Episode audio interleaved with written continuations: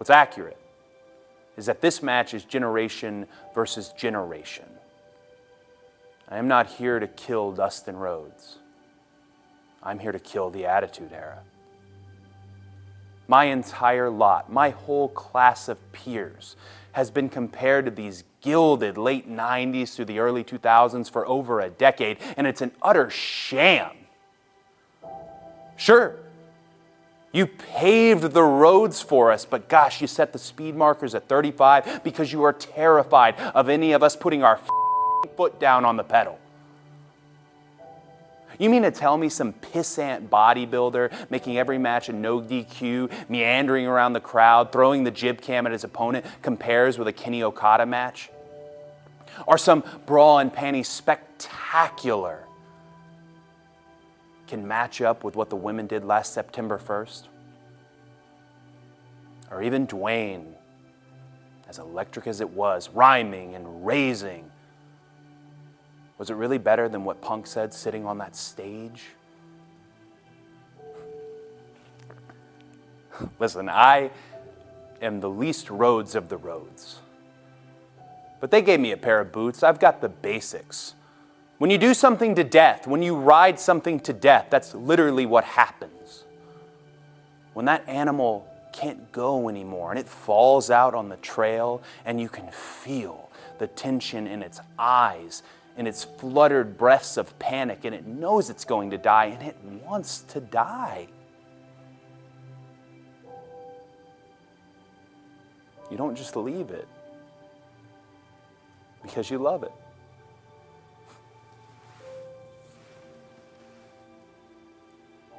You pull from the hip. You roll your fingers on the steel of the chamber.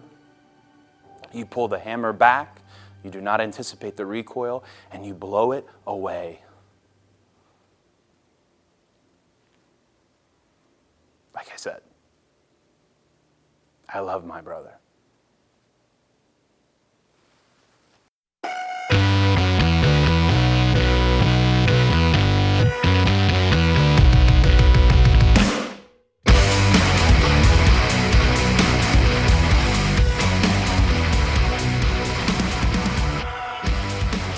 Hello, you're listening to Wrestling Newspaper FM. I am your host, Daniel, and today, as ever, I am joined by Danny. Danny, good morning to you. How are you doing?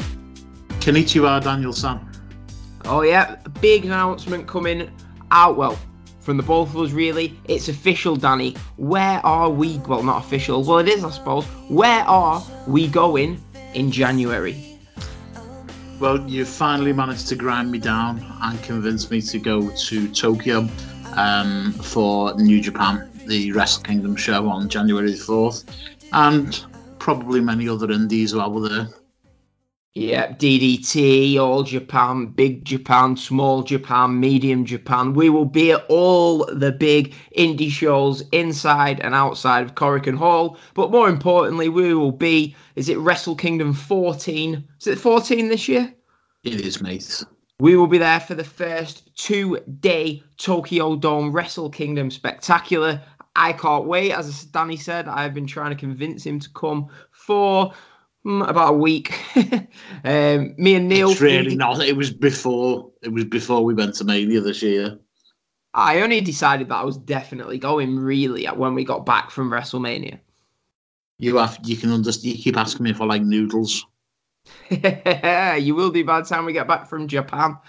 Um, but yeah, so Wrestle Kingdom, we will be going. Danny, you're in charge of the vlog while we are there. So I'm sure we'll get some excellent footage for you all. It'll be better than the one that I did at WrestleMania, as Danny is a pro at this sort of stuff.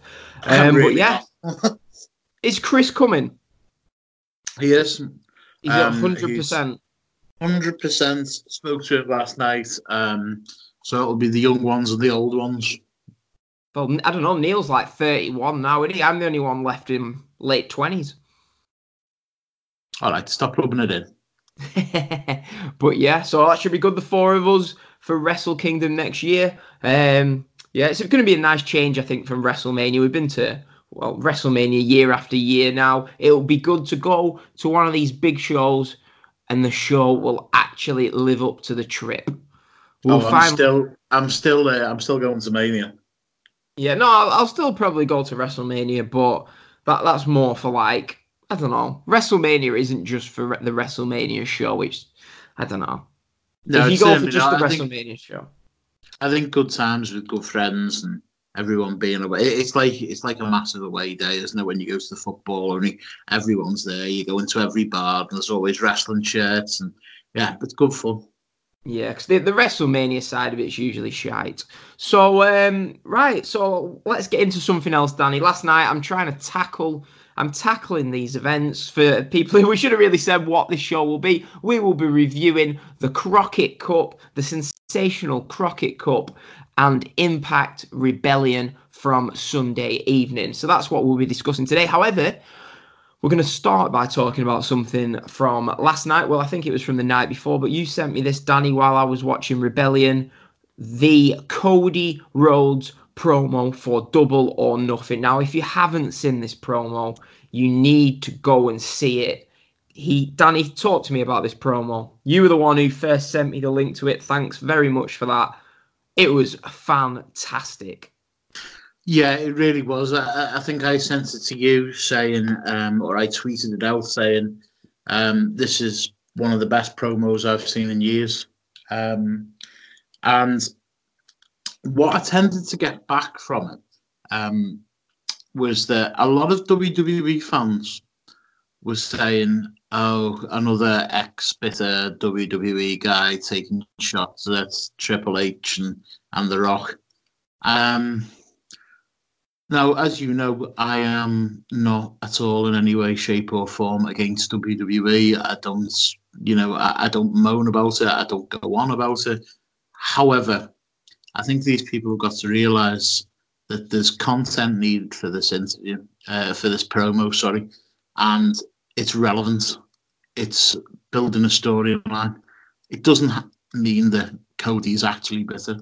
In fact, if you listen to a lot of what he says, he's far from bitter about the WWE. Um, he always thanks them for giving him the opportunity and talks great length about respect for that company.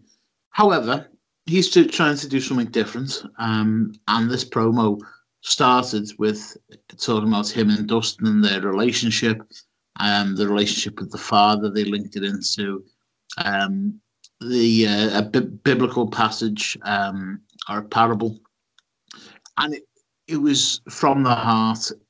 He didn't miss a beat. You could, y- y- they say, uh, the, the eyes are the window to the soul, and just by the way he he was talking, you could have actually switched the volume off on that interview, and it would have still, it would have still been a good, uh, a good promo just for the fact the way he used his body. It was very, um, it, it, it was it was very direct and it was very meaningful to him. You could tell that just by looking looking at his eyes. Fan, absolutely fantastic. The best promo for me since Punk sat on the stage. Um, which he alluded to in He the promo. But yeah, as I say, Danny, I, like like you said, I was thinking about this last night. I don't Cody Rhodes. He might think what some of what he said, but I think it's more these guys, Cody Rhodes, the Young Bucks, Kenny Omega. They're known for knowing their fan base. They know how a lot of their fan base might think towards WWE. It doesn't necessarily mean that's how they think, but obviously they're good correct. at knowing Absolutely what's correct. relevant. Do you know what I mean? Like with Cody, with Cody, he said on podcast before, Triple H sent him a text when he won the ROH World Title saying congratulations. Um, he has a good relationship with W. Maybe not so much now, but do you know what I mean? I don't think he's got any bitterness towards WWE. That might change over the course of the next few years. However, but obviously he's probably just chuffed that the allowed Dustin to leave WWE because they could have gone down the Luke Harper road where they didn't want him to leave. Yeah, But yeah. I mean, uh, does does Dustin Rhodes in 2019 play a significant part in WWE? No, he doesn't. Um, and less so than Luke Harper. I, I think um, th- they've been they've been courteous to WWE to the needs of Goldust because he's been with them for God knows how long. Um, but you, you're absolutely spot on in what you say there. Cody and the Bucks know what their fans want, and a lot of their fans are disillusioned WWE fans. They started out as WWE fans, and um, yeah, they've they've they've tuned right into what they wanted. Yeah, it's like I love the whole attitude era thing because I, I don't know if I'm just speaking from personal experience, but I we've all had friends. I've certainly had friends who I'll still be watching WWE in what 2014, 2015 time, and they'll be sat. I'll watch the pay per view with them, and they're like, "Oh, back in 2000, uh, The Rock would have come out. There'd have been loads of run-ins. There'd have been loads of drama to end the show, and instead, it's just some guy wins the match. I want chairs, I want tables, I want thumbtacks, and it's just. Do you know what I mean? I feel like that that attitude era crop of fans were never gonna last, and they might. I No. like. I have a lot of friends who just watch the Royal Rumble, and they'll be like, "Oh, that." Like I think they was talking about this Royal last year's Royal Rumble, and one of them messaged me saying, "Oh, this Royal Rumble this year was rubbish. There was no big returns from the 2000s. That's why I watch it." And to me, if that's why you watch it, then you're wasting your time. There's only so many times you can bring these people out. And the ones that they do bring back, usually after a few weeks, they're just into the background anyway. They don't have the freedom that they used to have with promos in WWE. So it doesn't necessarily click like it would have done. Put it this way Yeah. Scotty Too Hotty and Grandmaster Sexy, they, they probably wouldn't have been as over in 2019 as they were in 2000. You just need to look at a, a No Way Jose for something like that. No, well, I, I, as somebody who lived through the Attitude Era, who was um, watching both WCW and WWE, let me tell you, the wrestling, especially on WWE shows, was god awful. Um, for the for the major- majority of it, what WWE specialised in was putting on great main events um, at their pay per views, and there was a lot of overbooking, but it was stuff at that point that we haven't seen before. Um, you know, th- this was quite new. All this, all this run-ins and these run-in after run-in, what have you. It was still quite new at the time. So, but the problem was with WCW that was the complete opposite. The main events were usually absolutely terrible, but the undercards were fantastic. Um, so that's where you saw a great deal of your your real wrestling was via the cruiserweights, WCW, and the likes of Benoit, Malenko, Guerrero, and then obviously you had ECW as well. Which, looking back on ECW, I, I've gone through quite a, a few of the old episodes, and as good as it is, and it was magic in a bottle at that time, there was a lot of really poor matches. Um, I don't think we have that now, even in WWE. I think it's uh, it, it, it's you, you're still getting good quality matches. Might not be on Raw every week. It might not be always on SmackDown. But if you have a look at the lesser shows, the NXT 205 Live, you do get good eh, week in and week out. You get good matches being produced by WWE. So as I say, I think the the Attitude Era of fans, as you said, they were only have a short term. It was a boom that happened in wrestling, and it become mainstream for a little while. Those fans are always going to come in and then float away. Yeah, definitely. So yeah, if you've not seen that Cody Rhodes promo, go and check it out on YouTube. I'm sure you will have heard it by now. Is coming into my head now. I'm going to stick it at the start of the show. So by now Yeah. you will have heard that Cody Rhodes promo. Absolutely amazing promo. So well done for Cody for that, and it makes me interested in a match that I probably wouldn't. I wouldn't have mind watching it, but now I have interest in that match that I would not have had before, which is the whole point of promos. So Um, can I ask just on that, mate? Can I ask you a very quick question? Um, have you seen any of the uh, build up on the um, AEW, the the road to um, Double or Nothing? No, I won't watch it because if I watch it now, I'll have forgotten about it by May. I've got all the episodes ready to watch, and probably what I'll do a couple of days before the show, I'll probably just go through it all in a big block. I can't, you know what I mean? If I watch 10 minutes or something, I'll have forgotten it. There's not much wrestling to watch, I'll have forgotten about it. So I'll be watching that nearer the time. There's no point for me watching something before we go to WrestleMania and then two months later having to. This is a problem like do you know what i mean it being such a big gap but they won't probably won't have a gap as big as again after this. Oh no, no, So definitely not. it's just people are saying, "Oh, there's there's not as much momentum behind AEW as there was in January." Well, no shit. They've not had a show since Jan. I was thinking this last night. I thought, can you believe this, Danny? Unless I've forgotten something, Kenny Omega has only had one match so far this year. The Wrestle One Kingdom, wasn't match. Yeah, Mm. against Tanahashi. I think the Young Bucks, what have they had? Their match at Wrestle Kingdom, that fatal four way. And then I think they had a match with the Lucha Brothers um, on one of the Mexican shows. But apart from that, they've not really been prominent either. It might, it might do them well to rest up, ready for the next few years. So yeah, as we said, go and check out that promo on YouTube or just rewind to the start of the show if you want to listen to that pure brilliance again. Um, so Danny, I have, as I spoke to before, I was up at six o'clock UK time this morning. I don't, I did, I set my alarm to wake up because I thought I'll just skip through Raw before work. Um, but I was actually awake anyway. Um, I know you've you've not watched Raw, have you? No, I've just had a look over um, spoilers. Um, well, the news site reports. Um, I believe there's um, a couple more names for the um, for the Money in the Bank uh, match. That's what I wanted to discuss with you. I mean, the the eight person matches again. Now, for me, an eight person ladder match, it six six is what it should be. Six for me is the right number. Um, but when you look at some of the people in this ladder match, Braun Strowman, Baron Corbin, Drew McIntyre, they're hardly people you'd associate with ladder matches. Um, and for me, I, I always whine about ladder matches.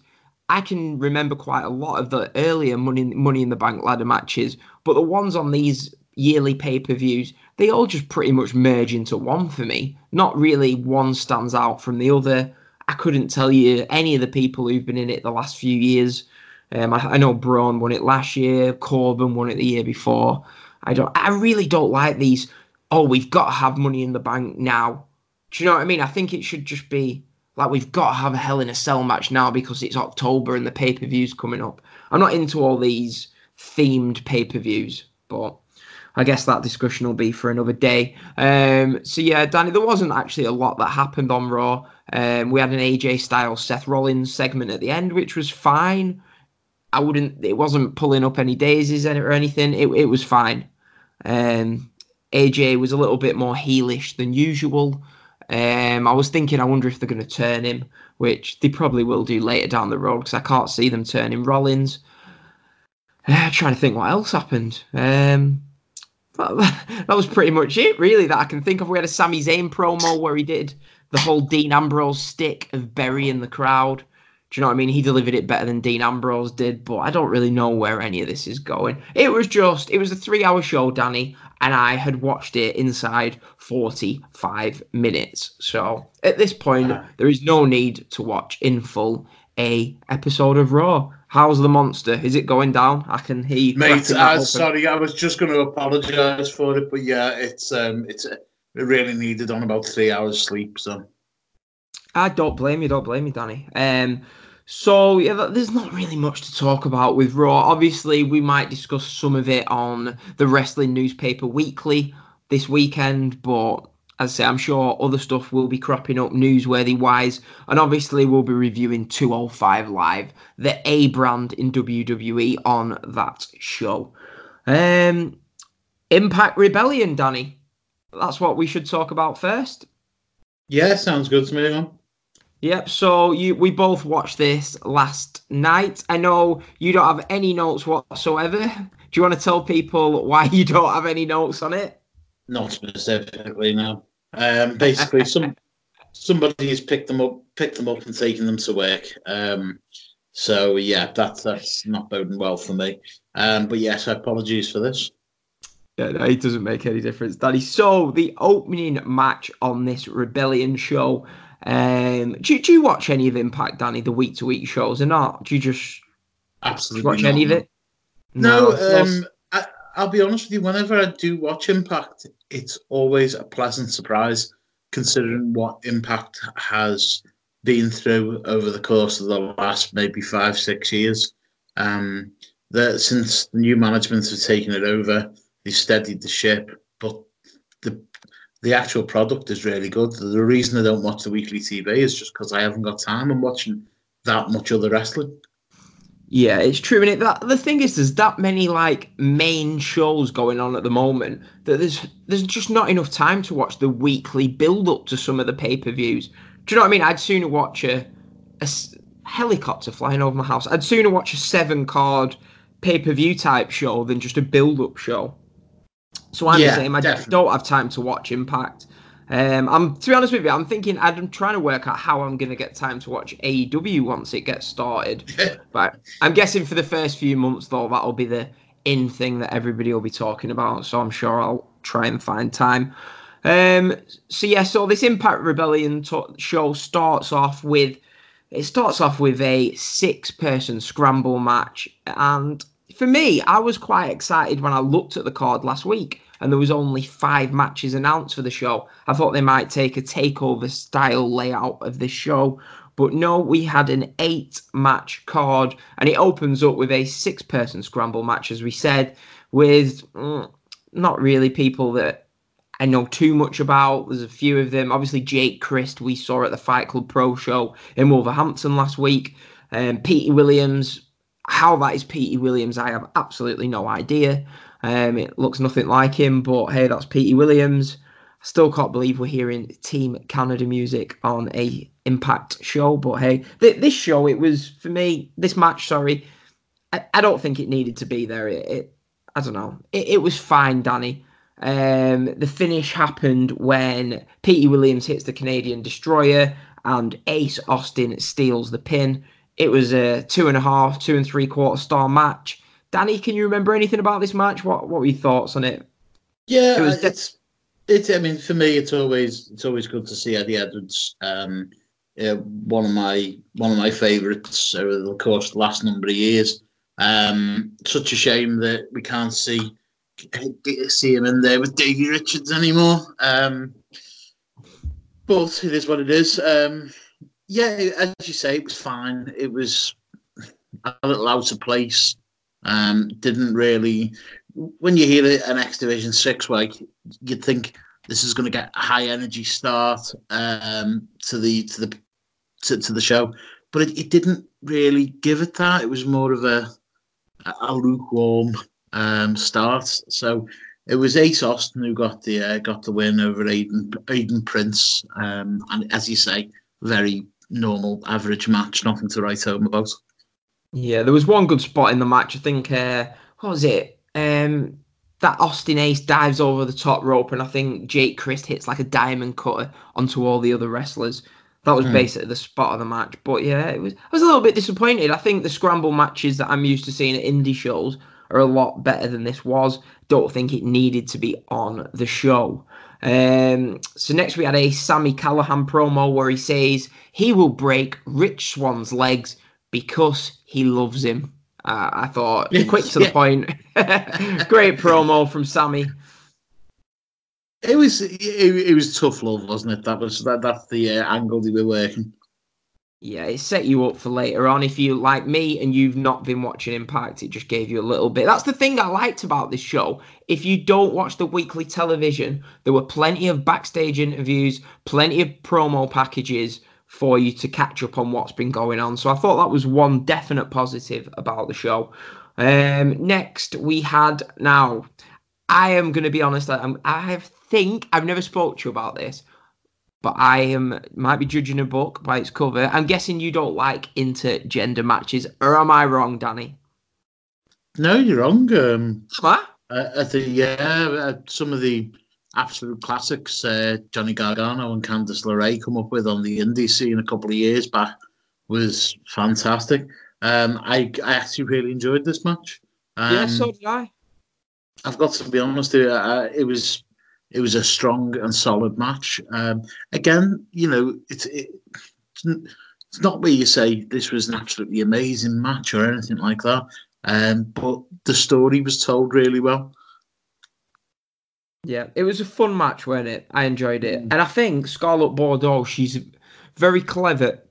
Obviously, these days, oh, women. It feels like in wrestling now, it's wrong for women to try to be sexy to put it mildly. It's wrong. You can't do that anymore. We don't do that anymore. So by everyone else going to the left side and Scarlett Bordeaux going to the right side, she does what wrestlers need to do, and that is stand out.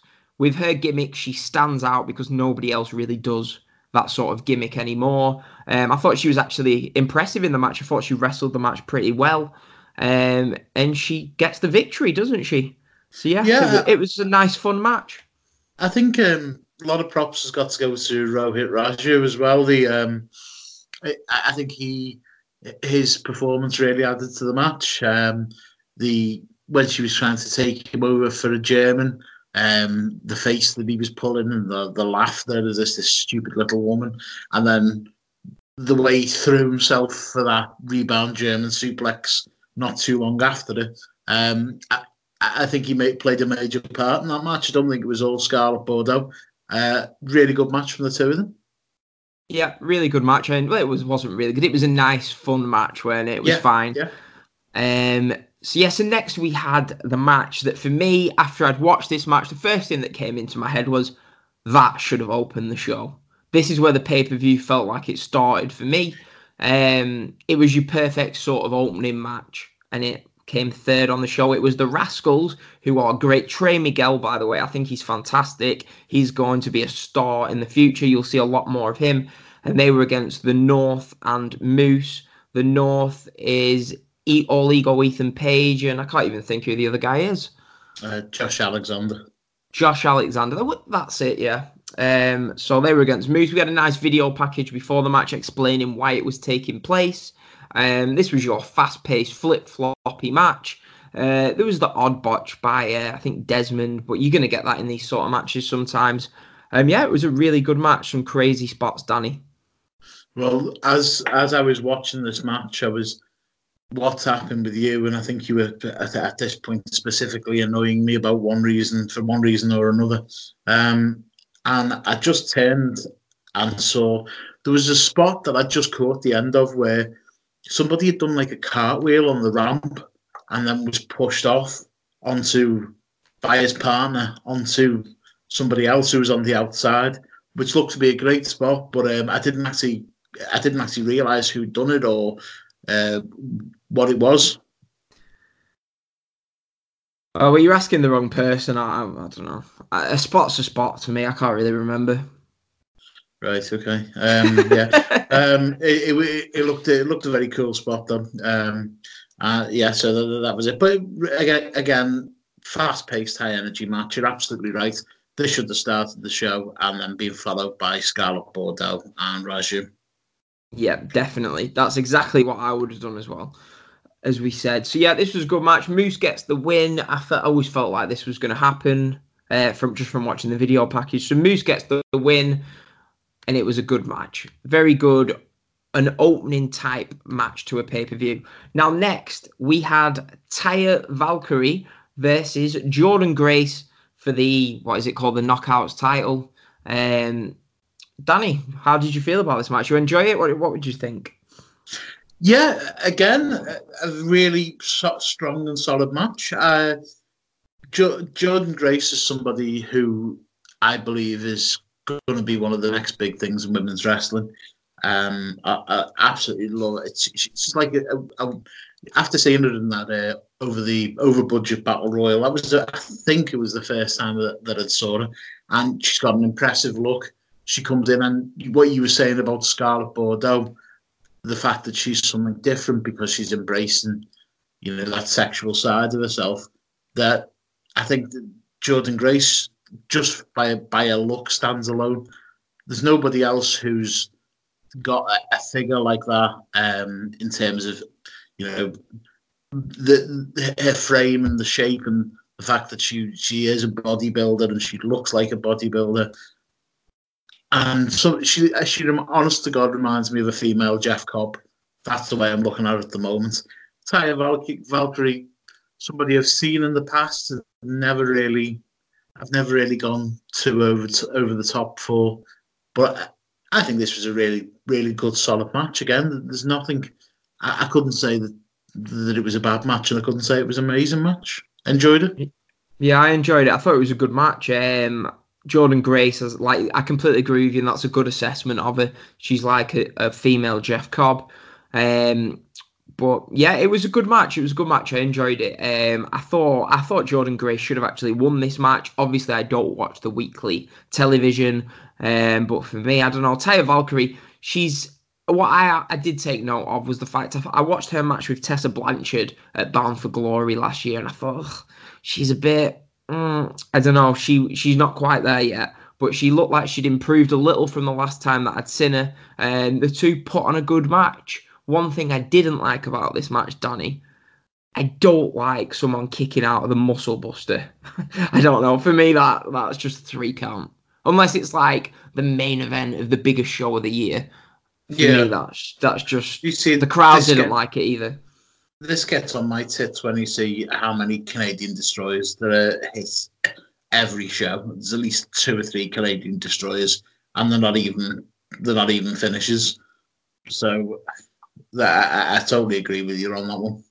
Yeah, definitely. It's like look at I know like we well I slag off WWE, but uh, when Mysterio hit Canadian Destroyer on Cien Almas in their match on SmackDown, this, the WWE universe, the universe, the WWE fans were buzzing with it. It was the best thing that they'd seen, and why is that? Because they don't see it every week. So yeah, I know what you're saying with that, Danny. So yeah, so Taya Valkyrie re- retained the belt. Um, I just uh, I don't know. I thought it made Jordynne Grace look a bit weak, just losing. I think she lost clean, didn't she?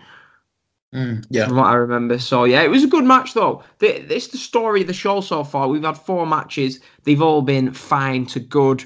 Um, it was a really enjoyable show. It definitely picked me up after watching the show that I'd watched prior to this. Um, next, Danny, we had Rich Swann versus Sami Callihan. I'm going to start by saying I thought the build up video for this match was absolutely fantastic. It told people like myself and you what had been going on, why these two were facing each other, why it was such a big match. I'm not usually a fan of hardcore matches, however, it had to be a hardcore match looking at the feud. Really good stuff, Danny. Yeah, uh, it was fantastic. And um, when they got the the Lego out, um, totally different from the thumbtacks or anything else we've seen before. Um, we all know how painful it is when you stand on a Lego and big box of Lego all over the ring. Some really good work spots, and here there was a uh, a, a, suplex by Callihan uh, that put Rich Swann through a chair. Also, very very good spot there was lots that just kept you exciting, kept you on the edge of your seat, and you didn't know who was going to win. Yeah, it, it, for me this match it, it, genuinely felt like they hated each other, and they got across that fact quite well. I thought Rich Swann's facials were absolutely out of this world. He told a story just by his reactions after moves. Um, he got the crowd fully behind him. I, I thought Swann's performance in this match it was the best that I've seen him look watched a lot of his WWE stuff, and he actually thought he looked great in this match. Um, the match itself, it had everything in it. You had a diamond cutter on the stage, apron bombs, apron bombs, apron bombs. Um, there were pile drivers through guardrails, Lego, as Danny said. Uh, it was just a great match. And as I say, I'm not the biggest fan of hardcore matches, but when it's right and it's done well, it ends up being like this. Rich Swann gets the win with like a crossface using the barbed wire baseball bat, and Sami Callihan taps clean in the middle of the ring. Match of the night for me, Danny. I don't know what you felt about that. I thought it was absolutely, it was a really, really good match. Really, really good match for me as well. Not match of the night, but for me, but um, very much enjoyed it. Ooh, not match of the night. Interesting. Um, so after this match, we had Tessa Blanchard, a backstage interview, and her dad shows up. Um, yeah, just set, basically sets the scene for the upcoming match, which is Tessa Blanchard versus the returning Gail Kim. Danny, what were your thoughts? Really good. Again, what, what Impact have done so well is they've kept us up to date, the casual viewer. Um, you've seen the the highlights from it. It's a very simple it's a very simple feud. You don't have to overthink it. Uh, Gail Kim is a legend who is coming back to teach Tessa Blanchard about respect. Um, you've got Gail Kim's husband in the front row, and you've got uh, T- Tully as well. There, Rachel's. Um, sorry, Rachel, uh, Tessa Blanchard's dad in the uh, in the front row. So yeah, it was um, it, it was really good, really good opening to this match in terms of the build up. The match itself, I, honestly don't think either girl put a put a foot wrong all night. It was exciting. It was fast paced. It was uh, it was everything you wanted in a in a match that high up on the cards. You know, seconds second to last. Um, yeah, really enjoyed it, and uh, it was um, Gail Kim probably going to be her last match, I think. Um, and Tessa Blanchard got the victory, and she was um, Gail Kim passed the torch over to somebody who's a really, really talented athlete. Yeah, 23. I said this to you last night. She's 23 years old.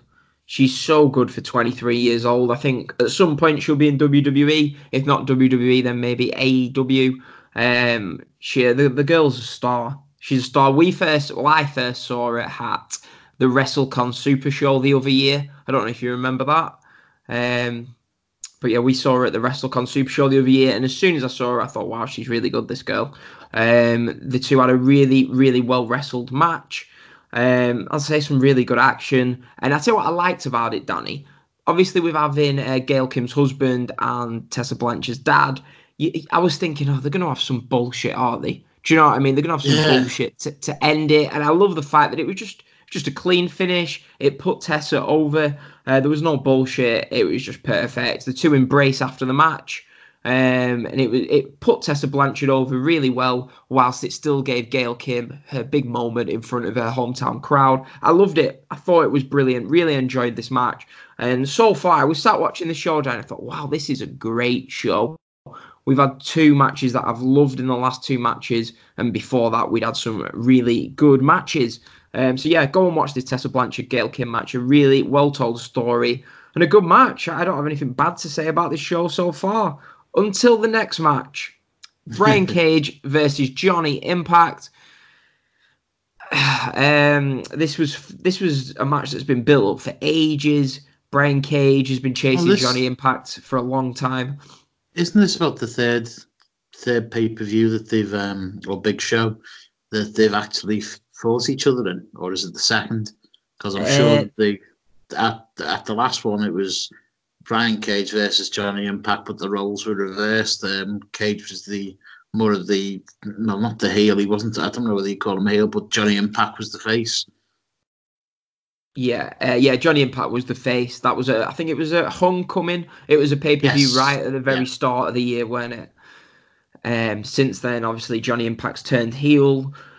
The, the, the this match, Danny, it was like I thought. Obviously, they didn't plan it to go how it did, but I thought it was a little bit strange that they was going to have Brian Cage's big moment, finally winning the main title, and it wasn't going on last uh, which surprised me a little. Obviously, we knew after the spoiler alert, Brian Cage wins the title, um, and Michael Elgin comes out after the match and challenges him. And I just thought, for one, you've not had Brian Cage main main event the show when he's winning the title, and then you've had Michael Elgin come out and crash his big moment, and just nobody was talking. Well, they were because of the injury, but um, it was more about Michael Elgin than Brian Cage come the end of the match, but.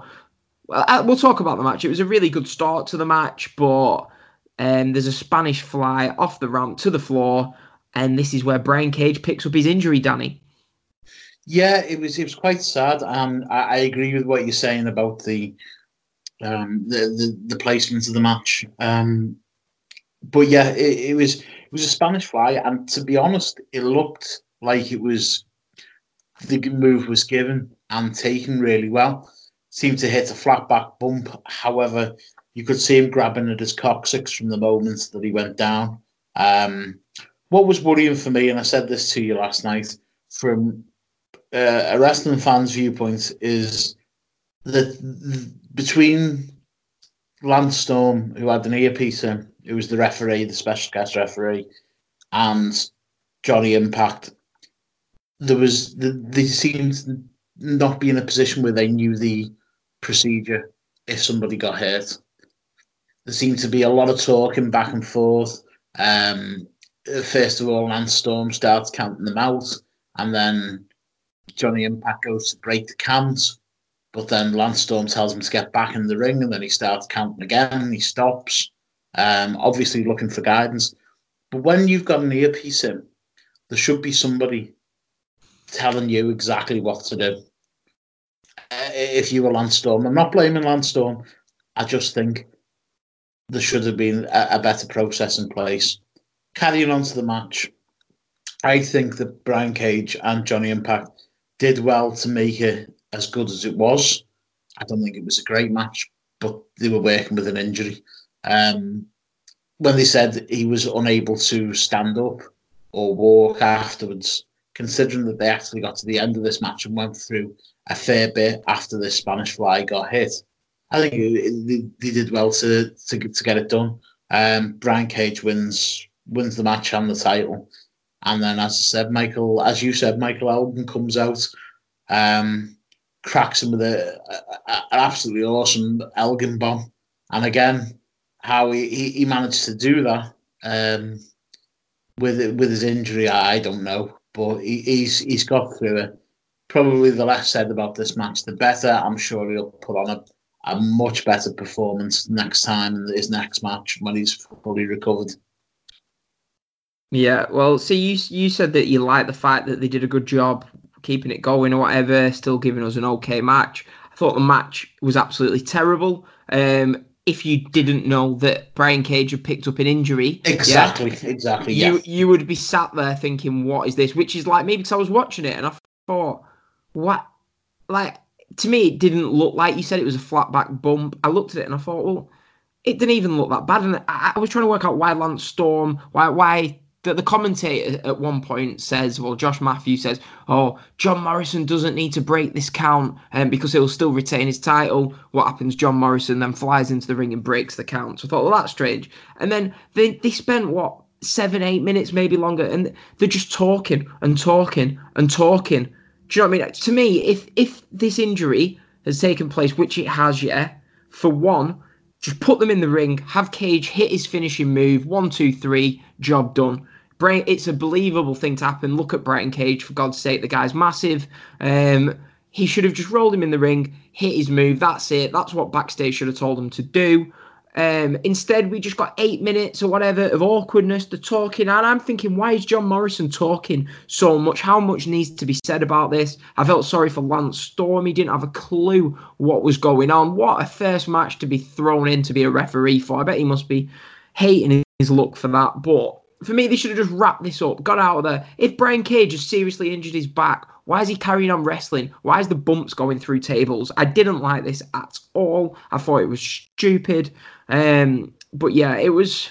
They should have just wrapped the match up. If they really think the injury is that bad, just wrap the match up. It is not worth it. You can change your story.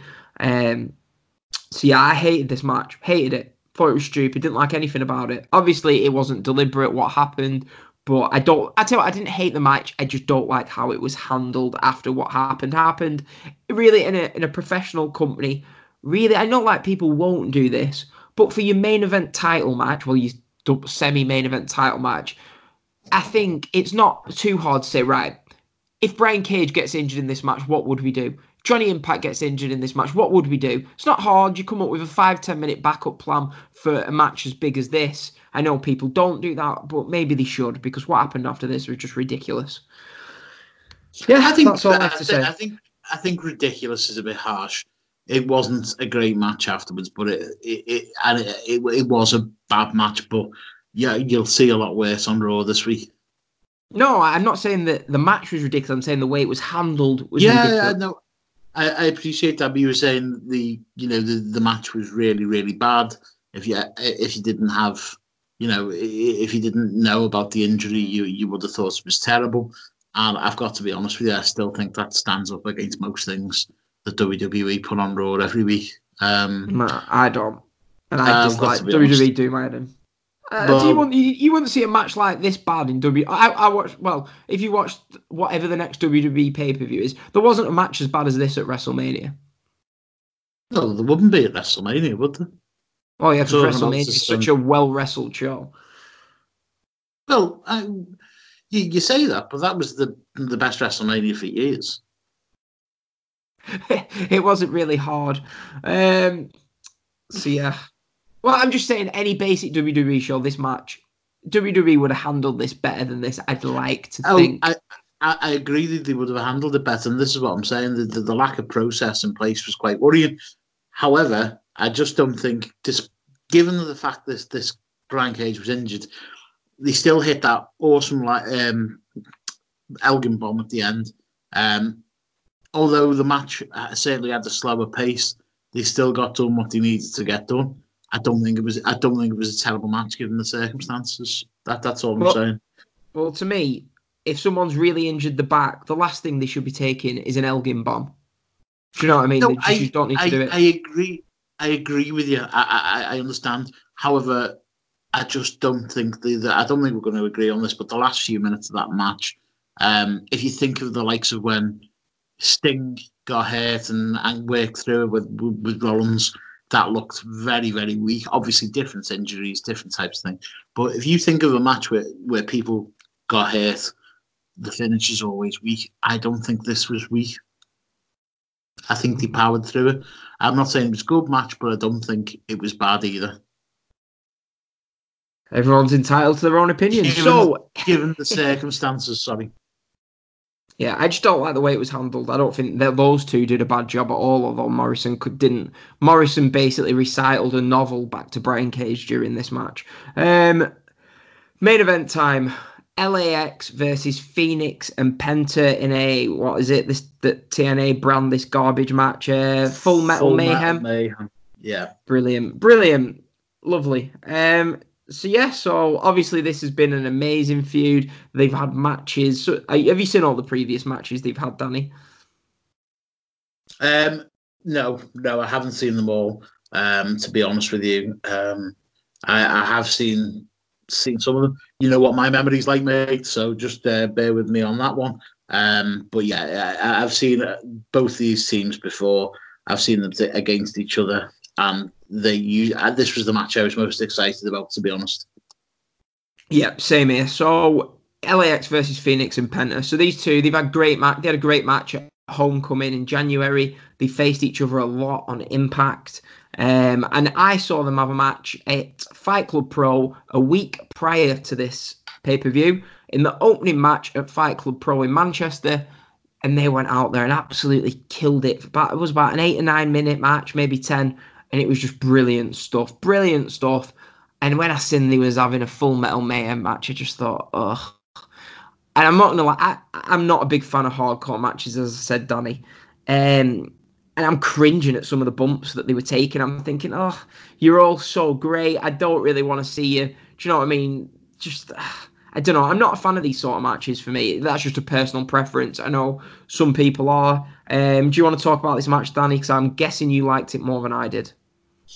Yeah, I, I liked it a lot. To be honest with you, the um, I can understand what you're saying about hardcore wrestling, but and and, and to a degree, I agree with you. But this was some of the spots in this were insane. This is what both these sets of teams work really well in doing. It's their speciality, I believe, especially LAX. Um, the dives, uh, the dives onto the onto the outside and then onto the ramp, fantastic. The um, the the set of six chairs, which were absolutely destroyed, and really good, exciting, um, exciting match. And this was my match of the night as well. Right. So it seems you enjoyed it more than me. Then I, I thought the opening half of the match was a bit. Mm, it was a bit flat. I was a bit surprised at how flat it was. There was a lot of setting stuff up, which I suppose you get in ladder matches or whatever it is. Um, the crowd, the trolling him, shouting, "Use the ladder!" And I'm thinking, "Oh, fuck off! Use the ladder. These are some of the best wrestlers in the world. They don't need a fucking ladder." Um, yeah, so I, I, I just, I think from a selfish point of view, I just want to see these two go out, these four, sorry, go out there and wrestle. I don't want flipping forks and shite. It, to be fair though, in my notes I've got crazy match, very spotty, not my cup of tea, but a lot of fun. That is my assessment on this match. Um, LAX retain. Well, I don't know who was champions going in actually. LAX win the belts. I think they won the belts, didn't they? They did, Um, yeah, yeah. I, th- I tell you what, what, one of my favourite things about this is, can you imagine Danny stabbing someone in the head with a fork and then hugging them after it? You've got to love yeah. that that you see, that's one of the aspects of hardcore wrestling I don't like. I, I think when you have a hardcore match or or something of that ilk, it should be a personal vendetta. It should be uh, a, a, pure hatred. And as you say, then hitting somebody in the head with the fork and doing the things that they've done, and then basically hugging at the end. Yeah, it's it's for the birds for me. But here we go. Yeah. Um. So, so as I say, it was a it was a good spotty match if you like them sort of matches. I myself, I really dislike ladder matches. I think we've seen the best ladder matches that we're going to see now. I don't know why we're still using them so much. Um, the standard was set back in the early 2000s. We have seen that odd great one since, but I think the problem is, Danny, I see that many ladder matches. It's just everyone seems to use ladder matches, and it's like, I don't know, they're not for me, but I understand people like them, so whatever. I, I can't wait. I better tell you what, Danny, I bet you're excited to review Money in the Bank with me. yeah, you're just going to be an absolute delight that whole show, aren't you? Yeah, no, that, that, that it is what it is, and people do have the preferences. I don't like scramble ladder matches. I much prefer um, one-on-one or tag team match. Um, but this wasn't really a ladder match, was it? Um, all right, there was ladders involved. Yeah. But yeah, I I, I don't like I, I don't like scramble matches. I'm not a fan of four ways or triple threats so people do have the preferences, but they've got to cater to a lot of people who, as you say, will like a lot of this. Um, so yeah, I, I enjoyed it. I, I think it was the most enjoyable match of the night, the funnest match of the night. Uh, it was for me. It was between this and um, Sami Callihan and Rich Swann. and I think this just nudged it out for me. Right, so you've gone for that as match of the night. As I said earlier, I went for Rich Swann, Sami Callihan, followed by Tessa Blanchard, Gail Kim. For me, the Tessa Blanchard, Gail Kim match is my sort of match. I'd say more concentrated on the wrestling aspect of it.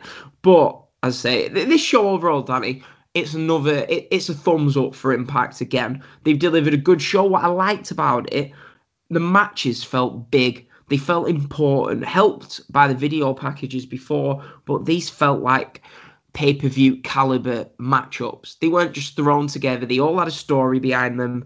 And yeah, well done, Impact. Really good show. The one thing I'm going to say, did you notice, which I've not mentioned on, the cameras missed spots throughout the show? They they missed the last spot. They they missed the the big move from the ladder at the end. Um, they caught the the back end of it. Uh, right. So, yeah. I noticed it a few times to be honest, but yeah, um, good show. I definitely recommend this show. Flew by for me. I really enjoyed it, and I'd like to say I'll be watching Impact weekly. I'll probably struggle. I'm not gonna lie, um, because there's just that much to watch. But I'll definitely be watching their next pay per view in Dallas on July the seventh, Slammiversary. Um, go and check out the show, Danny. They should check it out, shouldn't they?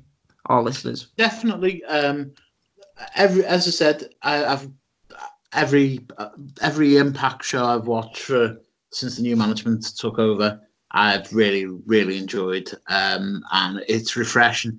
They use simple storylines, um, so I, I can get behind that completely. If I continue watching it and I continue enjoying it, I will invest more time into watching it as well.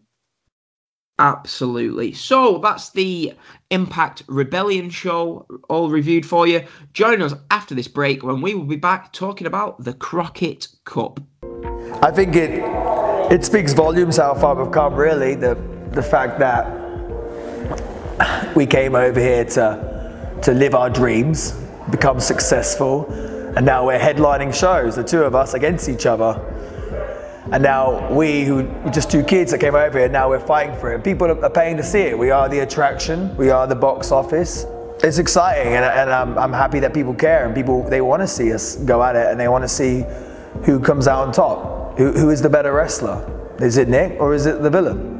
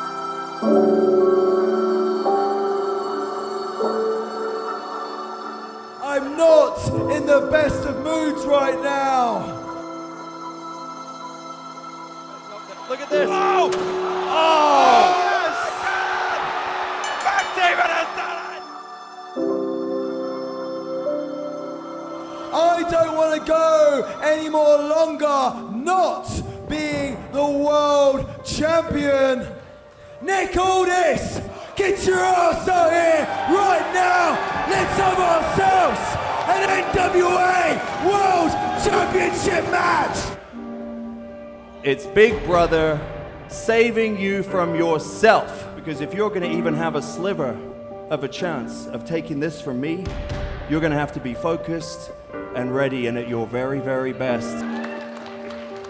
May the best man win.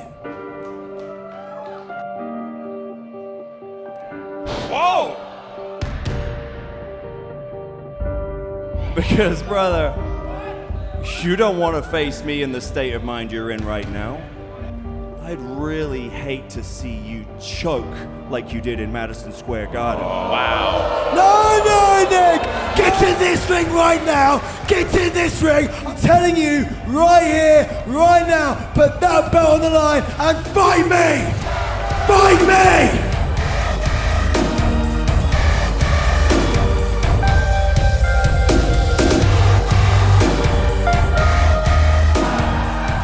Hello, back on the show, and we're going to be talking about the Crockett Cup, as we just said. Um, I myself, mm, it was presented by NWA and Ring of Honor. Is that right, Danny? It was an NWA show, but obviously Ring of Honor helped out a lot with it. Um, You are the man, the ROH dude. So I'm going to let you lead with this, Danny. Go on, you can lead. No worries at all. Um, first of all, the aesthetic of the the show was absolutely fantastic. Um, it was the old blue ring, uh, blue uh, blue apron, blue mat, um, and the old style NWA logo, and then the ROH on the uh, the front of the apron. Um, it looked amazing. Um, the first Yeah. thing that that I, that I noticed that hit me straight away. Also, um, the winners of the Crockett Cup were going to win the NWA World Tag Team Champions Championships, which were vacated after Billy Corgan took over um, the running of the NWA. Um, so they were crowning new champions on whoever won the Crockett Cup. The belts look absolutely fantastic. It was a throwback to the 70s style NWA tag team title belts, which look very, very similar to Bob Backlund's WWF World Title, uh, the first one. So that was, and, and the Crockett Cup was set up on the stage, um, the center center of the camera in all its glory. So it, uh, throughout the show, so that was that that was a good start. Really, you know, a, a nice look to the show. Um, there was a great intro from um, from Nick Aldis talking about the importance of the NWA and spreading the word of uh, this new this new company or this well this uh, this rebirth of NWA. The first match, which started, or the, the, there was matches that because it's a tournament that didn't go long, that didn't have there wasn't great spots, there wasn't great sequences. However, this one for me was one of the funnest matches of the night, and it was um, Team CMLL, which was consisted of Stuka, or Stuka and Guerrero Maya Jr. versus Flip Gordon and Bandido. Was that the Um, first match? Yeah, yeah. Oh, sorry, I do What was I watching? had- I'm sure I watched that, um, before this. they- yeah, they had that um, wild card battle royal, which um, Thomas Latimer and Royce Isaacs won. Um, Oh, that was Danny, wild card battle royal. When you said that, I thought, oh, for God's sake, what was I watching? 'Cause I didn't take any notes in it. I've just got written in my notes. I fucking hate boy- battle royals. So I thought, Yeah. yeah. I'm sure I watched a battle royal. Yeah, it was it was a, it was a strange battle royal as well. It was um, it, it felt like a pre-show match. It really did. That's probably why I forgot to even go into it. Um, but it was basically you, you were eliminated, but you stayed on the outside of the ring, and then you were eliminated when your tag team partner was eliminated. It was a bit odd. Um, didn't enjoy it so much, but Isaacs and Thomas Latimer, previously known as Bram, They got the um, they got the win and were entered into the um, the wild card spot in the Crockett Cup. So going back to the, um, it wasn't it wasn't a great match. Uh, it wasn't a great battle royal. Going back to the uh, Stuka versus um, Stuka Maya Jr. versus Flip Gordon and Bandido. What did you think of this one? I, I really liked it. I thought it was a good match. I really enjoyed it. Um, it was a bit clunky at the start, um, but we got five minutes of crazy action. Felt they went a little bit past the peak of the match, maybe. Um, you know, I felt it went on a little bit long, but it was still a really good match. I, I really enjoyed this match. Yeah. I thought I liked Yeah. the bit where they talked about Flip's injury. You know, the last time he was in this building. Um, but I tell you one thing that I've noticed, Danny. Right, I don't know if it's because we were in New Orleans. You know the Flip Gordon entrance music, Mm, where it goes flip, flip, Yeah. flip. I just feel like I don't think it's the best choice of theme. I, I can just feel like it doesn't encourage the crowd to cheer. Can't put my finger on it. I don't know if it's because we heard it get booed badly uh, when it wasn't supposed to a couple of times in New Orleans, but I think he needs a change of theme music a little. do you know what? I'll be honest with you, it's not even something I think about. Um, but you know, people do react to theme music, and yeah, you might be right, It's a- mate. Uh, Big part of the game these days, Donny. Look at, look at well, there you some, a lot of people do get over by the theme music, unfortunately, these days. Bobby Roode. Glorious. Oh, don't even get me started on that shite. Right. but- um. To be to be fair though, that song got him over um, m- much more than than TNA did for years. Um, Yeah. That one song. So I, I see what you're saying. Um, there was a couple of fantastic tilt world backbreakers um, by my junior in this match. Absolutely unbelievable. Um, now the, the other thing that, that that that I loved about this match is I see moves that I in this match that I either haven't seen for in excess of 10 years or I've just never seen before. There was a mad double submission stretch where Maya Jr. and um, Stuka basically held Flip like a guitar, uh, one of them stretching from the top, one stretching by his legs. And there was also, again, never ever seen this, the double surfboard stretch. Looked absolutely fantastic. Yeah, I've got that. I like the bit where uh, Flip Gordon went for the pin.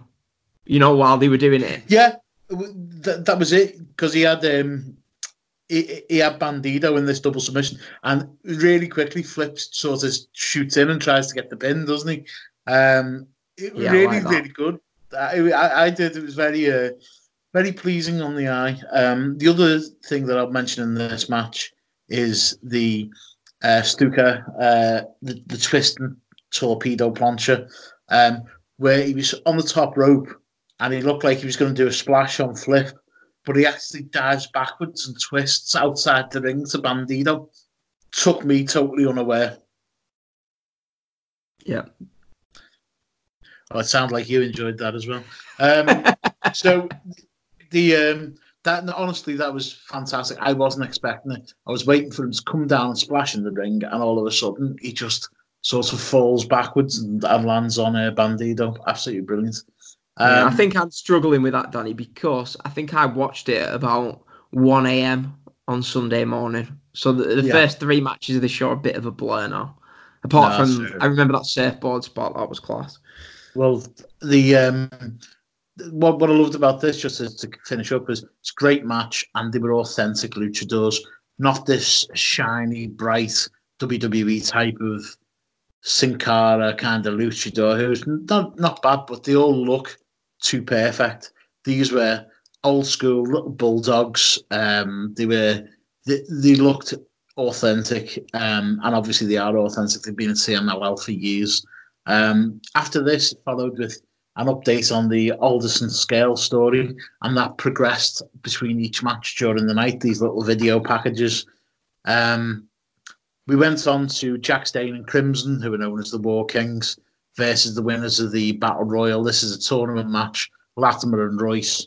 Short match, got the heels over. Uh, the heels being uh, Bram and Royce, and it, it was it wasn't great. It was just a, a very quick five minute match to get get the heels over and get advanced to the next round of the tournament.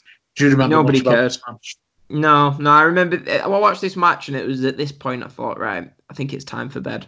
So I, I went to bed after this match. I just thought, don't know, I don't know. Problem, right, Danny, yeah, I know you're probably going to defend this, but for me, these tag team tournaments, yeah, right, it's a tag team tournament. Look at, we went to a Fight Club Pro tournament, yeah. You look at WXW's tag team tournaments, right?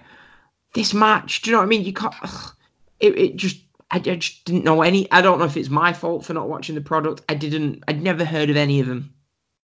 Any of them, and ne- none of them impressed me enough to want to see any of them again. You see, So, that, yeah. that that was the worrying thing when when we were talking about this, and you start. You said, "Who is this Latimer and Roy uh, Royce Isaacs?" You're actually called um, Latimer Thomas um, because his name's Thomas Latimer. Um, but you, this is what worried me. As soon as you said, "I've never even heard of them. I don't. I don't know who they are." I just thought he's going to shit on this show. Um, and Jax Dane was has been an NWA stalwart for a number of years. I think he actually even held the NWA title before before Billy Corgan took over, and Crimson was quite a big deal in TNA uh, a few years ago. Decent wrestler as well. He's now got his own promotion, and they've been a, a, a a good, well-known tag team within the NWA since since Billy Corgan took over, I believe. Um, as I said, this was very much selling Latimer and Royce. They'd, ne- they'd ne- Royce Isaac, sorry, they'd never teamed up before. They're the underdogs. Um, the obviously Bram's turned on loads of tag team partners in the past. He very much put that over and sold it, and yet they still got the win here. Um, it was a sneaky pin. Uh, Isaac, um, sorry, Isaac had his feet on the ropes and got a one, two, three for the um, for the win on Crimson. Um, but as I say, it was it, that's the narrative that they were going for. They wanted to get this team who were underdogs, who were heels, to go fa- far further in the tournament than everyone thought they would. Now we go on to the Briscoes versus the Rock and Roll Express. Now, this I was looking forward to. Yeah, what I was going to say was that what what did you think about the the opening to this match and the little um little interview beforehand? Didn't see it. It, where where Jim Cornette is talking to the Rock and Roll in the ring, and No, I didn't see it. Then you didn't see the I, uh, match, or No, I saw the match, but um, I think I went downstairs to make some fruit and I was. Uh, I think this is when I had my fruit and fibre. right, you know, I said I went to go and get a bowl. I went to go and get a Yeah. bowl of cereal. Sorry, I didn't want to pause the show because we had that much to do. And when I came back up, the match had already started. Ah, right. So, I okay. So basically, you want to explain? Jim Cornette was in the uh, in the ring with Rock and Roll Express. Everyone was behind them. It's their old stomping ground, North Carolina. Um, and all of a sudden, the Briscoes come down. They decide to give the the Rock and Roll the option because of respect to either walk away or they'll end their careers. Uh, Ricky Ricky Morton to to that actually kicks Jay Briscoe in the balls, and the match starts. Uh, it was it, it was again very short, very much rock and roll, doing their old spots. Ricky gazing into the camera and asking for help. Um, he was bleeding like something you wouldn't believe on this match, wasn't he? Yeah, I re- I thought this was a good match. I enjoyed it. I think I, I Yeah. can't believe that Ricky Morton can do a hurricanrana. How old is he? What rock- the early sixties, late fifties? a rock and rana. Um, yeah, yeah, it, it- yeah. The, the, the two of them, they, they, they look like they've lived a full life, shall we say that? But the two of them can still go. Uh, I've seen them in the past in Indies um, and on NWA uh, Hollywood. They can still go. Yeah. What I liked about this match, it was two tag teams. Yeah, like you say, they were two tag teams. They weren't thrown together tag teams. They were two tag teams, and they were working a tag team match. There was, do you know what I mean? There was spots where the Briscoes wouldn't let them tag in. They were building up the heat. It was just a proper tag team match. I enjoyed it. I like the spot where uh, Ricky Morton gets arm dragged. Yeah. Do you know what I mean? He gets okay. he got I can't think he got arm dragged um, by his own partner. But I like Okay. that bit. Yeah, no. As I said, they they got all their old stuff off, um, and the crowd was happy to see it. The crowd was probably glad when it was over in terms of they liked the Briscoes and the rock and rolls. didn't they? Uh, yeah, yeah. Oh, I obviously, really the- like the Briscoes. The Briscoes were the stars on this show.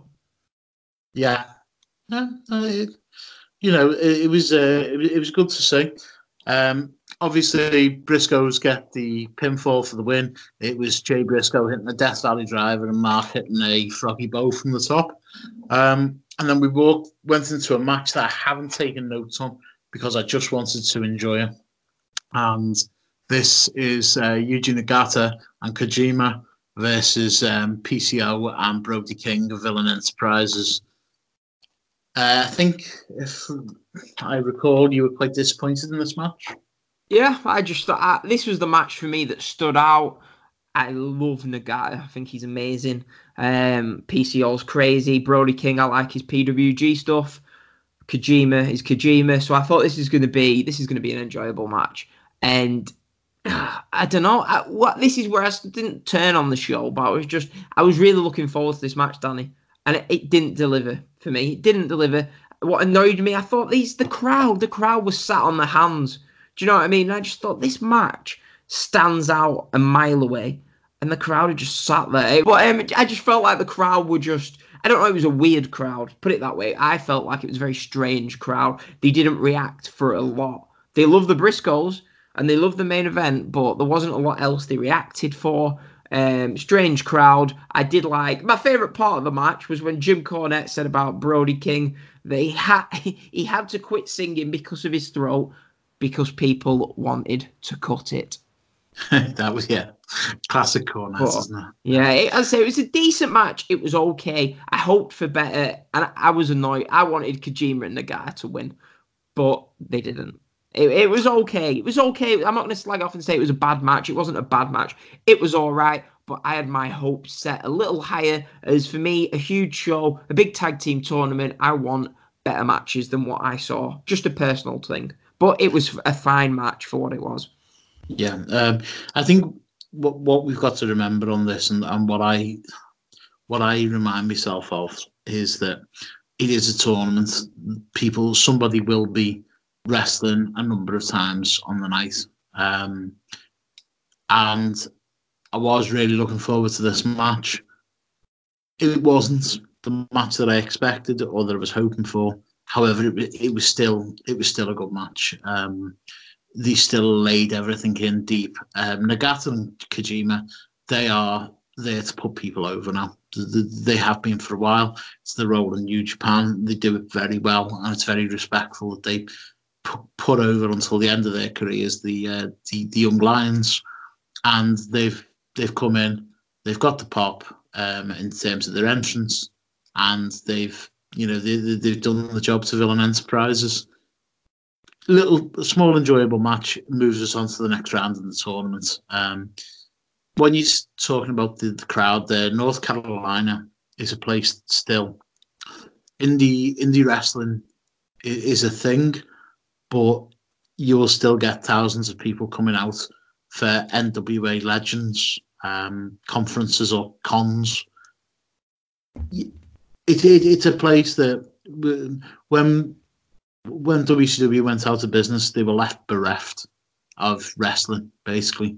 And a lot of people just turned off. They didn't get into TNA, they didn't get into a, a different company, ROH. They just stopped watching. And they st- they continue to watch their old, the, the old school NWA and WCW. So it, it, I agree with you, it is a strange crowd. Um, so maybe they, when you say they're sitting on the hands a little bit, it could be because they don't really know who anyone in the match is, with the exception of Nagata and PCO. So th- that could well be it. But we move on to um, Caprice Santana. Coleman. Can I just say, Caprice Coleman came out, yeah, right. yeah, And I, don't know what he was wittering on about. He is shit. I, I really think he's shit. I, I'm not a fan of his. I, I don't know, like. I don't, I- I don't, I don't think he adds much. No, no. He, it reminds me a bit of um, What's the guy called? I can't think of his name. What's the guy called on SmackDown? Byron, Byron. Saxton, right? He, he'll like occasionally he'll say something, and I'll think, yeah, that, that's good, that, but he, he doesn't come up with it enough of the time. I, there was a match I was watching from a Ring of Honor show the other week, and he was really good in it. Um, I can't think what it was, and then, but he just doesn't deliver as much as he should. I don't think. It was. Is he an ex wrestler? He's a current wrestler. Current wrestler? Yeah, like like Christ. Colt Cabana. Um, like Colt Cabana. He is not like Colt commentary. Cabana. Colt Cabana is brilliant. Yeah, but you, you know what? You know what I mean. You know what I'm talking about. Um, So this match, you'd hyped up the next match, Danny, to me on the last. Well, not hyped it up, but you really like one of these wrestlers in this match. I remember you saying it was meant to be Jazz in this match originally. Um, but yeah, you were saying that you was a big fan of one of the wrestlers in this match. Yeah. Um, before we get into that, mate, sorry, I'm going to have to say if WWE taught us one thing, it's that you don't give Medusa a live mic. She come out to introduce this match because it was the NWA World Title, World, Women's World Title match, and she rambled. She forgot what she was talking about, and I'm pretty sure she called both girls the wrong name. Oh, she's This- the one who was on. She was on a pre-show on WWE about six months ago, and she was like being really weird with JBL. Yeah, I think as well with, with WWE, the, the famous one on the pre-show was she was um, she didn't know who anyone in the Royal Rumble was, the Women's Royal Rumble, other than Nia Jax, That's Um, it. Yeah. and she kept on going back to Nia Jax, and it, it was quite embarrassing. But I, I've seen her on quite a few things. Um, great, great wrestler, but don't give her a live mic. Um, th- this this worried me a little bit, to be honest with you. Um, I'm sure she pretty sure she called Santana Garrett Santana Gar, and she called Allysin Kay TNA name of Sienna. Um, that's not a, not a great start, things. But yeah, Allysin Kay is um, my favourite non WWE female in wrestling. Um, I've watched her for a number of years. Some of the absolute wars that she had in Shimmer with the likes of uh, Sweet Saraya, who is Paige's mum. Um, absolutely fantastic. Every time I've seen her, she's always performed, and, and sometimes she's she's performed with opponents that haven't really set up been up to her standard, and she's she's continued to look good and make them look better than what they actually are. So, you you quite enjoyed this match, am I correct on thinking that? I wouldn't go that far. I thought it was fine. It was just Yeah. like it was like most of the match in the show. It was all right. It, there was nothing wrong with it. There was nothing right with it. It was just it was there. It existed. Well, I was very much of the opinion that I was very much looking forward to this, and I was quite disappointed. Um, I've made up with the result. Um, however, Santana Garrett um, looked quite slow and off the pace. I don't know whether she was carrying an injury or what have you, but when she was running the ropes, it seemed to be an unbelievably slow pace to the point that I noticed it, which you, you never normally would. Um, uh, the the end of the match, it was it, it was as you say, it was all right, it was fine, but I just thought her movement was extremely slow and she looked clunky. Um, Santana Garrett was a spinning clothesline by uh, Allysin Kay for the for the win. Not a great match, but hopefully she'll have many more defenses and look a lot look have a lot better matches than that. Yeah. It, it, it, I'd say it, it was fine. I'm sorry that you didn't enjoy it as much as you was hoping for. Um, but yeah, obviously it didn't help with Jazz getting injured before the match. No, Well, I, I you like know I mean, I like Jazz before. as well. I've seen her a few times at wrestling on the um, on the Indies, and uh, she she she works like she's a prison guard or something now. Um, so she's like legit legit tough. I think we all all knew that anyway. But yeah, uh, it was you who told me that uh, Jazz had been pulled from the match, and it was a shame because I think it had the you know I think that could have been a great match. Yeah, and next, Danny, next we had Royce and Lattimore. Is that who it is? Royce and Lattimore, those two. Uh, Thomas Did I get it Latimer right? and Ro- Royce Isaac. No, you, you gave, give, give the first names. Yeah. Royce and Lattimore, whatever. Never heard of him. Yeah, and um, the Gordon and Bandido. Uh, before this, there was an interview with the Midnight Express at ringside, which was quite good. Uh, nice to see them. Um, and another build-up package between Scurll and Aldis for the main event. Um, my notes consist just of short, poor match, sneaky roll-up for Heat at the end, grabbing the tights from uh, a win for Latimer and Isaacs. Yeah, this match was just. It was just right. These two have to have a match, so let's get them out there and get it over as quick as we can. No effort whatsoever to have a good match. Do you know what I mean? It's a tag team tournament, for God's sake. I want to see good matches. I'm not spending three hours, 42 minutes of my time for this crap. For, I, Well, I like the again- fact it, it, it was it was an average match, Danny. The, the the match before was average. The match before that was average. The match before that was average. There is too much wrestling on TV these days and able to watch for me to sit and watch average matches. This show should have been about right. Let's get people back into the products. Whatever. Let's get people interested in what we're doing. I won't watch one of these shows again. Thank God. Okay. Thank God. Right. FITE TV. Right. Saturday night. I was sat there and I thought this card is actually all right. You know, some interesting people in it. Um, obviously the main event should be good. And I thought I was looking at FITE TV and I thought twenty dollars they want for this show. Twenty dollars. So I'm sat there trying to find codes and stuff. So I thought I'm not paying twenty dollars to watch a wrestling show. And I had I think about fifteen dollars in my uh, FITE TV account. And I thought, should I just deposit a tenner and pay for it? F- Thank God I didn't. Thank God I didn't. This is not worth paying for. It was just, it, Danny, like you say, it wasn't a bad show, yeah?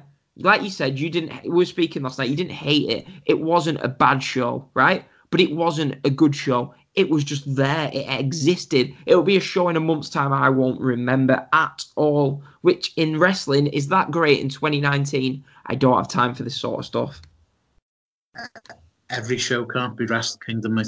And It doesn't have to be. TNA, No, no, TNA. Hang on, hang on, hang on, hang on a minute. You've you've had you've had your say on this now. Um, you've every show can't be great. This again, you I think you look at, at things like they should be a pay pay per view quality. These are small cards. It's tag team tournaments where people are wrestling on numerous occasions. The only and I- I didn't like this match. It was very short. It was poor. However, the narrative of this match was to get more heat on Latimer and Isaac and a sneaky roll up for the pin, pulling the tights.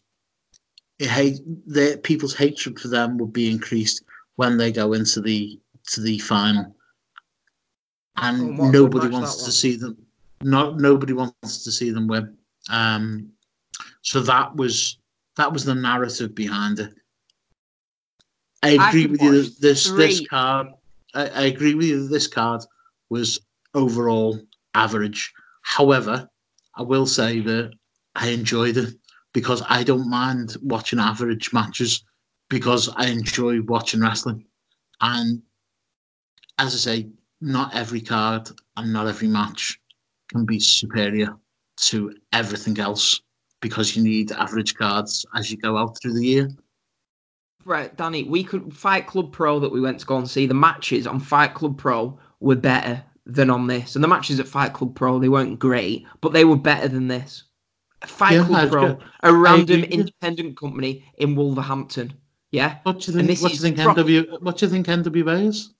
NWA is a company that's charging twenty five dollars for the shows. Do you know what I mean? I'm expecting if someone's going to say, "Listen, to buy this show, it's twenty five dollars," I expect a good show. Do you know what I mean? Fight Club Pro are charging four ninety nine for their on demand service. You can buy the show for a fiver. Yeah. So if if you compare a show that's a fiver and then compare another show that's twenty five dollars, I don't expect it to be average. I don't pay twenty five dollars for average. If I pay twenty five dollars on some, I expect a cracking Domino's pizza. I don't expect a regular Asda stone baked two pound fifty quality type pizza, which is what I got with this show. So you're looking at different. You're, you're looking at you're looking at different platforms.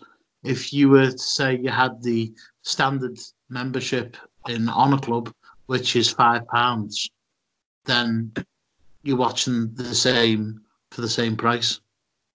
So No, no. you, It- uh, you, You had to no, join no, Honor Club and then pay another twelve quid for this show because I tried to. I had to join Honor Club, pay nine ninety nine, and then I had to pay another twelve ninety nine for this show. no.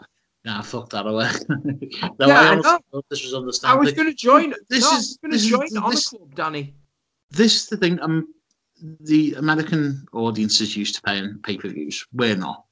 Um, so it is what it is. It, it wasn't a big card, mate. It, the, the main events. we- We'll get we'll get on to. We'll try and move up, work our way through this. But as I say, it wasn't a, it wasn't great, but it was enjoyable for me. Um, and I could see where they were going with things. I could see why they were doing them and the sense of what they were doing. But it, not everything's executed perfectly well. So we'll move on to Briscoes versus Villain Enterprises. Um, it was high energy, hard hitting from the moment it started. Um, that PCO flat back bump on the apron again um, was, was which is absolutely insane.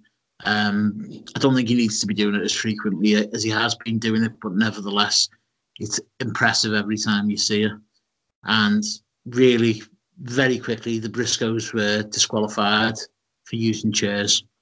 And then they beat the Briscoes, actually did a promo on the NWA and beat the living piss out of uh, Paul PCO. Um, they hit him with his own spot, that flat back bump on the apron, only they actually hit it with chairs over his arm and his neck.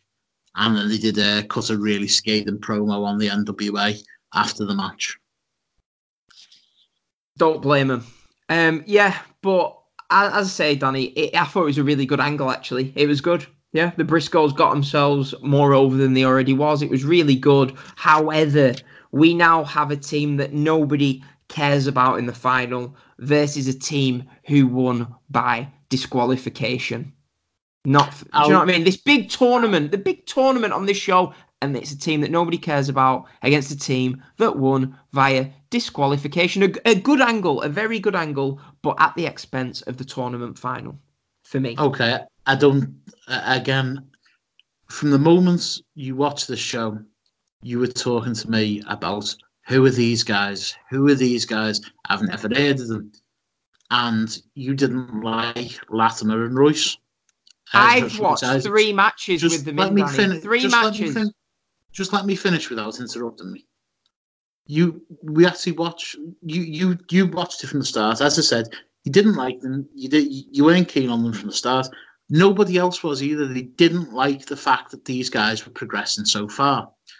So you've got them in the final after two sneaky wins and pinfalls. After the battle royal, these guys who nobody likes. Bram's got a past, and then you're going in against two injured. I mean, PCO and um, Brody King. Are, I don't think there's more, a more over tag team in indie wrestling at the moment. So they're going in injured against a team that nobody likes, nobody wanted to be in the tournament, and they're going to have the upper hand because the most over tag team has been injured after the D, uh, a DQ and the Briscoes took them out after the match and it built up that feeling. These are going to fucking win. This Latimer and Isaac are going to fucking win the tournament. And that was, again, the narrative that ran throughout the show, in my opinion. And obviously, cared. you have a different opinion. Nobody I cared did. about the main. Well, nobody in that building gave two shiny shites about that about the final of the tournament. Dead, dead as a doormat. Nobody Are cared. you, are you messing? They, they were on the feet for the for the final. They were actually Nah. on the feet. They were. There's, there's the whole of the front row when they. The, well, we'll try not to spoil it too much, but going forward in the match, well, with the the final of that, um, the final uh, pinfall, it was everyone was up, everyone was made up. Do you not see Willie Mack versus Colt Cabana. Yeah, what did you think of this one? I thought it was good. Uh, Willie Mack's class. It was. really It was good good match. A really good match. And what I liked was Cabana's comedy had been to- toned down. Um, you you forget how much of a good wrestler he is when he's doing a lot of the comedy, and his comedy is great. But he is so good in the ring, isn't he? Yeah, he's class. Um, but yeah, it was, as I say, it was a good match. It was a good match. I thought the commentators um, did a good job of talking, like you said, about Colt Cabana being, do you know what I mean, being more serious. Um, Willie Mack took a horrible bump as he slid through the middle rope. And I, I don't know if it, I don't think it was deliberate. He didn't hold on, did he, to the rope? Went flying outside of the ring. Um, I say one thing I will say that Willie Mack's cannonball, you know, like the Kevin Owens like cannonball bomb into the corner. I Yeah. think that should be it should be his finisher. It was so impressive looking. Yeah, it, it's to be fair, I, I I really really like the way that the the Cabana finished this match with that. Oh, it's amazing. He, he did it in New Japan. He did it in New Japan against um I think against Yano. And that it was great. It's so impressive in New Japan. Well, I've I've seen him do that for years, but he never he never he normally gets a close to. Um, so to see him, that's what and that's what I was expecting, and that's why I was quite happy, uh, uh, shocked, happy that, that he actually got the pin with it. Um, got the three counts, won the title, and then Cowboy James Storm comes out and challenges Colt Cabana at a future date. And w- again, which which I enjoyed. I liked this sort of more himself character that James Storm seems to be playing at the moment. So that was good. Um, so yeah, good good little fun match, wasn't it? It was a good match. I enjoyed it. It was a nice break from this tournament. Right. And I'll let you. Um, uh, this was Villain Enterprises versus the Latimer and Isaac in the final. Um, uh, after giving them advice in the last tournament, in the last match, which we sort of missed out on, um, Medusa actually led them out. Again, she's going to be a manager of some kind. I really don't want to see it because a manager is there to get guys over and talk for them if they're not if they they if they're not a great promo. And I don't think Medusa can do that. Um, notes I have here say um, a battered the Brody King and PCO come out both selling their arms and PCO selling the, his back.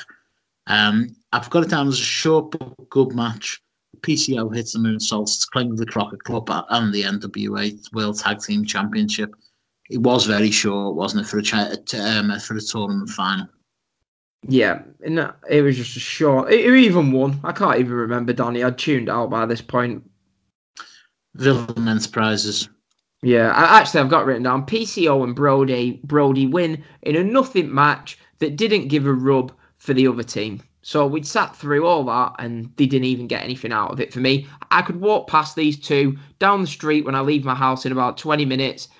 What they could walk past me, and I'd be like, hmm, "Who are they?" Couldn't couldn't pick them out from a crowd. You must have seen. And I watched three matches. before. I watched three matches. You must have seen and heard the brand before. No, neither of them.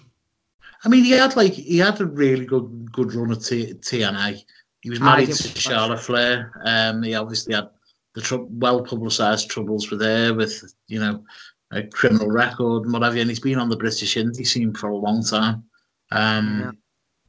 But Well, yeah, as- seen but just not been impressed and not. just not being able to take. But as I say, he's going by his real name now, Thomas Latimer. Um, I say, I thought it was a short but good match, and I think the whole idea of the, the tournament, as I said previously, was to try and make everyone think Latimer and Isaac were going to win it, and uh, Villain Enterprises come out on top. Um, so I think we can both kind of see each other's points of view on it. Um, it was a ridiculously short match for the considering it was a tournament final. Um, I would have liked to have seen a little bit more. Uh, then we move on to the main event, and it's uh, Nick Aldis versus Marty Scurll. Um, Nick Aldis reminds me of Nick Bockwinkel um, for the AWA. He carries that title. Uh, He, he looks fantastic. He talks like a champion. You you see him with you see him with um you know with the suits on, holding that belt, looking proud to be the world title holder. He do, he ticks every box as a champion for me. Same here. Yeah, definitely. Um, again, another good opening package. Um, match starts with Tommy Young in the ring, obviously legendary NWA uh, referee. The it's very much World of Sport type of escapism wrestling or escapism wrestling the, to start with, and then Scurll quite in in, in very much in an Eddie Guerrero style, gets Camille, um, Nick Aldis's valet thrown out of the match very early on by pretending she didn't while uh, while he was hitting the ropes, which I thought was quite a funny start spot to start, start with, and quite a clever Yeah. one too. Yep, got rid of it in it straight away, which was a good thing. Um, five minutes later, we had what Nick Aldis putting Marty through a table, and the referee saw it, didn't do anything about it, which was the only negative I have on this match. The prior to the match, the ref told us that it was a wrestling match, not a fight. They wouldn't stand for anything. Aldis put Scurll through a table, and nothing happened. But I mean, I, I try, I, forg I forgot about that and carried on because I thought, like I said, I thought this was a really good match. Yeah, uh, I think I think obviously this is this is happening more and more um, in wrestling as a whole. The, Yeah. the things that would have been disqualified. I think we've just got to view it the same as a closed fist is illegal in wrestling. I think we just got to look at it from that, that point of view from now on. Where I wouldn't mind it- it, Danny, but it's when like you'll watch a match one week and it's a disqualification, and then you'll watch a match the next week in a different promotion and it's not a disqualification. It sort of blurs the lines. But I wouldn't have even bothered me. It was just that the referee gets on the microphone before the match to let people know it's a wrestling Yeah. match, not a It- fight. if they hadn't done that, I wouldn't have commented on it. It, it hasn't helped, to be fair, mate. I'll be honest. Um, But it- it's not a it, big it makes it, it, it makes it more noticeable, doesn't it? Um, what I've put here is uh, cool, calculated, and coordinated. Every moment in the ring with Nick Aldis actually means something.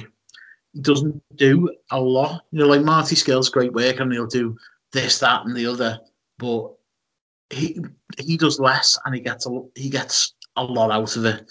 Um, what I also loved about this match throughout the match, Nick Aldis worked on the back.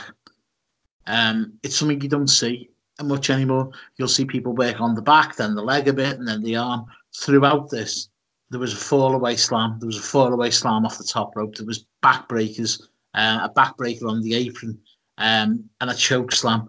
And he he he targeted that back throughout, which I think was fantastic. Um, go out to the outside, and after an exchange, we see Aldis bleeding heavily. I didn't even know where this come from, mate. Did you?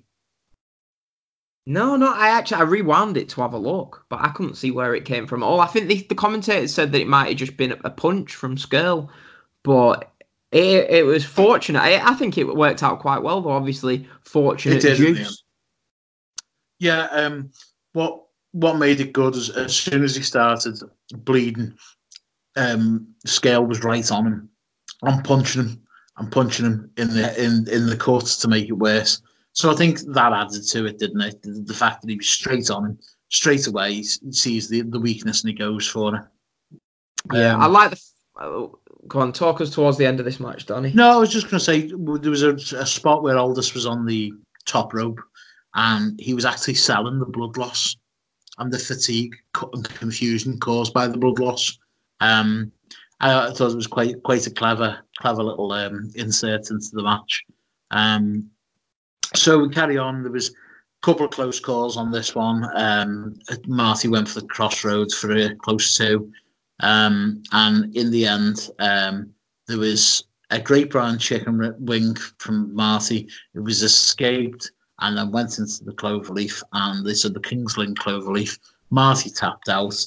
Uh, did nice speeches at the end, and both had a little hug, and it, it was a really enjoyable match. I'd say like a good to good to excellent. Yeah, I agree. Very good match. Um, like I say, it, it, I don't know. It, it's not. It's not going to be anyone's match of the year contender, but it didn't need to be. It no. was a well-told story going into it. Uh, the match was really well. It was well executed. The story was told well. I like the bit where Nick Aldis wouldn't cheat when um, his valet came out, and the villain lived up to his name, and he hit the low blow on Aldis. That was a great spot.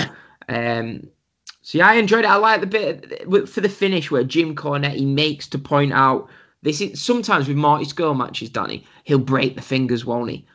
And then the Yeah. people like they might sell it for a little bit. To me, you should be wearing tape for the next month.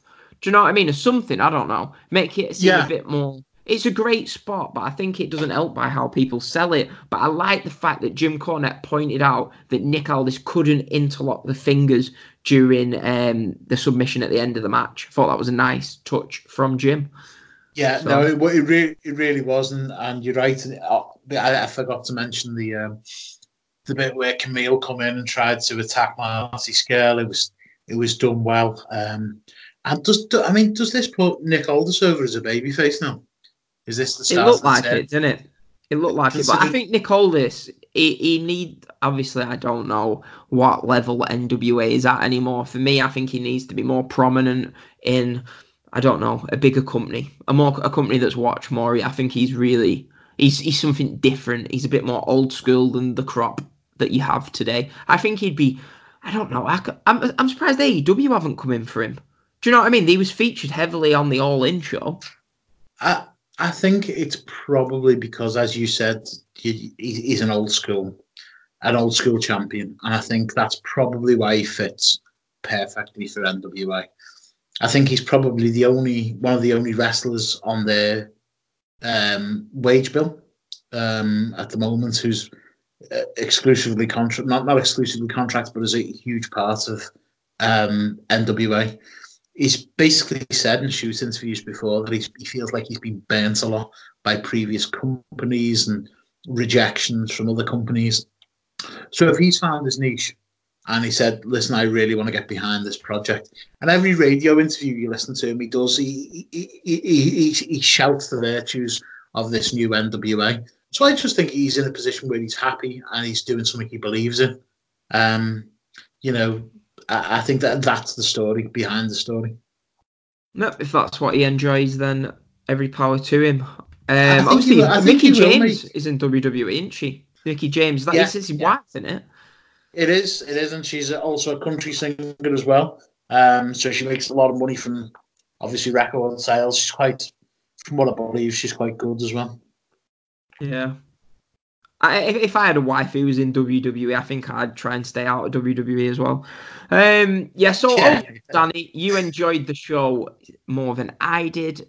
I, my my summary of the show is. For me, it was a mediocre, forgettable show. The tournament was terrible, but I enjoyed the two single matches in the second half of the show. I, I really like Yeah. Willie Mack. He's fantastic. He's fantastic. The tournament wasn't what it could have been. However, I think the re- the, the, the story of the tournament was what we went through before. I'm not going to go over it again. Um, great to see it. Great to see Allysin Kay get the NWA Women's Champion uh, Championship. Not a great fan of the actual match. Aldis versus Scurll was impressive. Um, I think it was. De- I think it was definitely worth a watch. Is the way I put it over. Um, Nagata and um, Nagata and Kojima. It was again. It was a short match. However, I thought they laid stuff in. I thought that was a, a, a decent match as well. Um, but yeah, it, you know, it's to, to each their own. Wrestling's subjective. Um, before I will close out here, I just wanted to say, on slightly off topic. I um, I watched the Champions Carnival uh, yesterday, the All Japan. The one of the it was the it was it was actually this tournament was actually started before the G one. I think it was the year before. It runs along the same kind of um, uh, kind of format. If you can find it, go and watch. Um, go and watch the match that uh, that was the final of this tournament. It was absolutely fantastic. Kento Miyahara versus Jake Lee, both being the smallest in Japan, uh, all Japan, and the smaller indies. Um, if you got half an hour, mate, go and watch it, and it goes to anyone who's listening as well. Yeah, I'll watch that. Maybe discuss it on Friday's show. Um, Hey, I'll make sure. Remind yeah. remind me to watch it tonight. No worries at all. As I say, it's a half-hour match. It's uh, very enjoyable, but I- I'd like to push it out there to anyone who can uh, who can go and watch it. It's available at the usual places that we use to get wrestling. When we don't, you know, that we don't always watch. But the yeah, it, definitely have a watch of that. Um, so yeah, that's that, that that's all I wanted to say. Right, great, Danny. So yeah, so we've talked about everything. Go and watch. Well, you, you've already listened to that great Cody Rhodes promo. Go and watch TNA Homecoming. If you're thinking of buying the Crockett Cup, You Rebellion. Can buy the you can buy the Croc Rebellion. Yeah, I always get them two mixed up, don't I?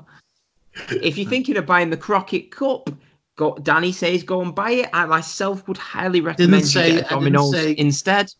I didn't say go buy it. I said go watch it. So Danny is encouraging you to go and illegally download this show. Um, treat yourself to a nice Asda pizza while you're at it. The two match hand in hand. So yeah, Danny, it's been a pleasure, my friend. You've got to get the last word, haven't you? right. Thank you very much for having me, mate. I've um, I- I've enjoyed it today, and hopefully we'll see you next back this time next week. Well, actually before that, won't we? Um, we'll see you at some point next week, and re- reviewing all the week's wrestling. Yeah, go and watch 205 live, everyone. It's great. See you later, everyone. See you later, Danny. Cheers, mate. Bye. Asda, saving you money every day.